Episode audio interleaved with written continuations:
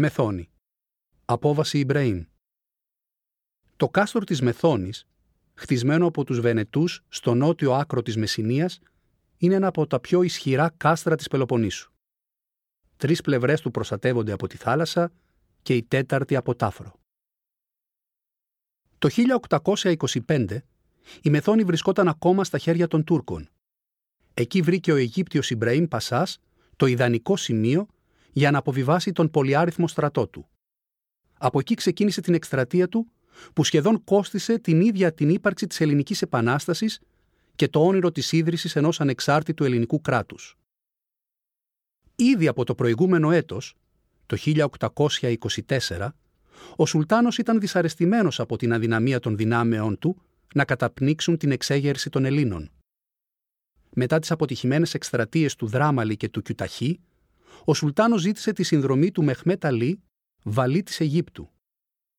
Ο Αιγυπτιακός στρατός είχε εξυγχρονιστεί στα χρόνια του Μεχμέτ Αλή και ήδη είχε αποδείξει την ισχύ και το αξιόμαχό του καταπνίγοντας την Επανάσταση στην Κρήτη το 1824. Επικεφαλής της Αιγυπτιακής δύναμης που κλήθηκε να πολεμήσει τους Έλληνες ήταν ο Ιμπραήμ Πασάς, γιος του Μεχμέταλη. Αν η εκστρατεία του ήταν επιτυχής, θα οριζόταν ως αντάλλαγμα Πασάς της Πελοποννήσου. Ο στόλος που συγκέντρωσαν οι Αιγύπτιοι ήταν ο μεγαλύτερος που είχε δει η Μεσόγειος από τις εκστρατείες του Ναπολέοντα στην Αίγυπτο 25 χρόνια νωρίτερα. 44 πολεμικά πλοία, 14.000 στρατιώτες, 2.000 υπηκό και αμέτρητα βοηθητικά σκάφη. Η πρώτη εξόρμηση του στόλου το καλοκαίρι του 1824 δεν είχε θετικό αποτέλεσμα για τους Αιγυπτίους.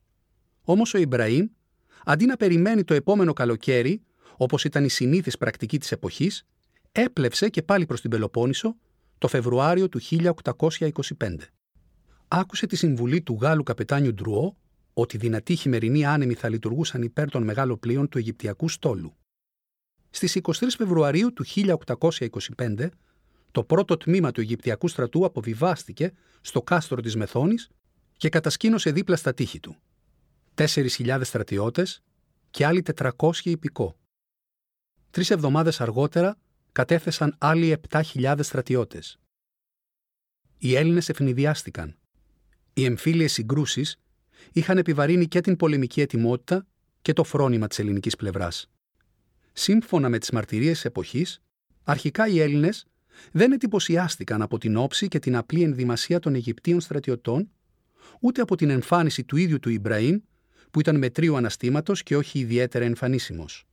Όμως επρόκειτο για ένα στρατό οργανωμένο, πειθαρχημένο, σκληροτράχυλο, με επικεφαλής έναν έμπειρο, ικανό και σκληρό ηγέτη.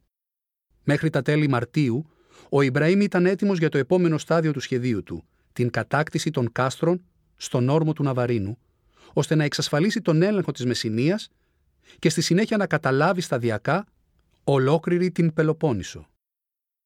Ισχυρός αντίπαλος, εσωτερικές συγκρούσεις. Η πιο δύσκολη στιγμή της Επανάστασης ξεκινούσε με εφαλτήριο το κάστρο της Μεθόνης και δεν θα έλεγε παρά μετά από πολλές ήττες, θυσίες και τη συμβολή εξωτερικών δυνάμεων.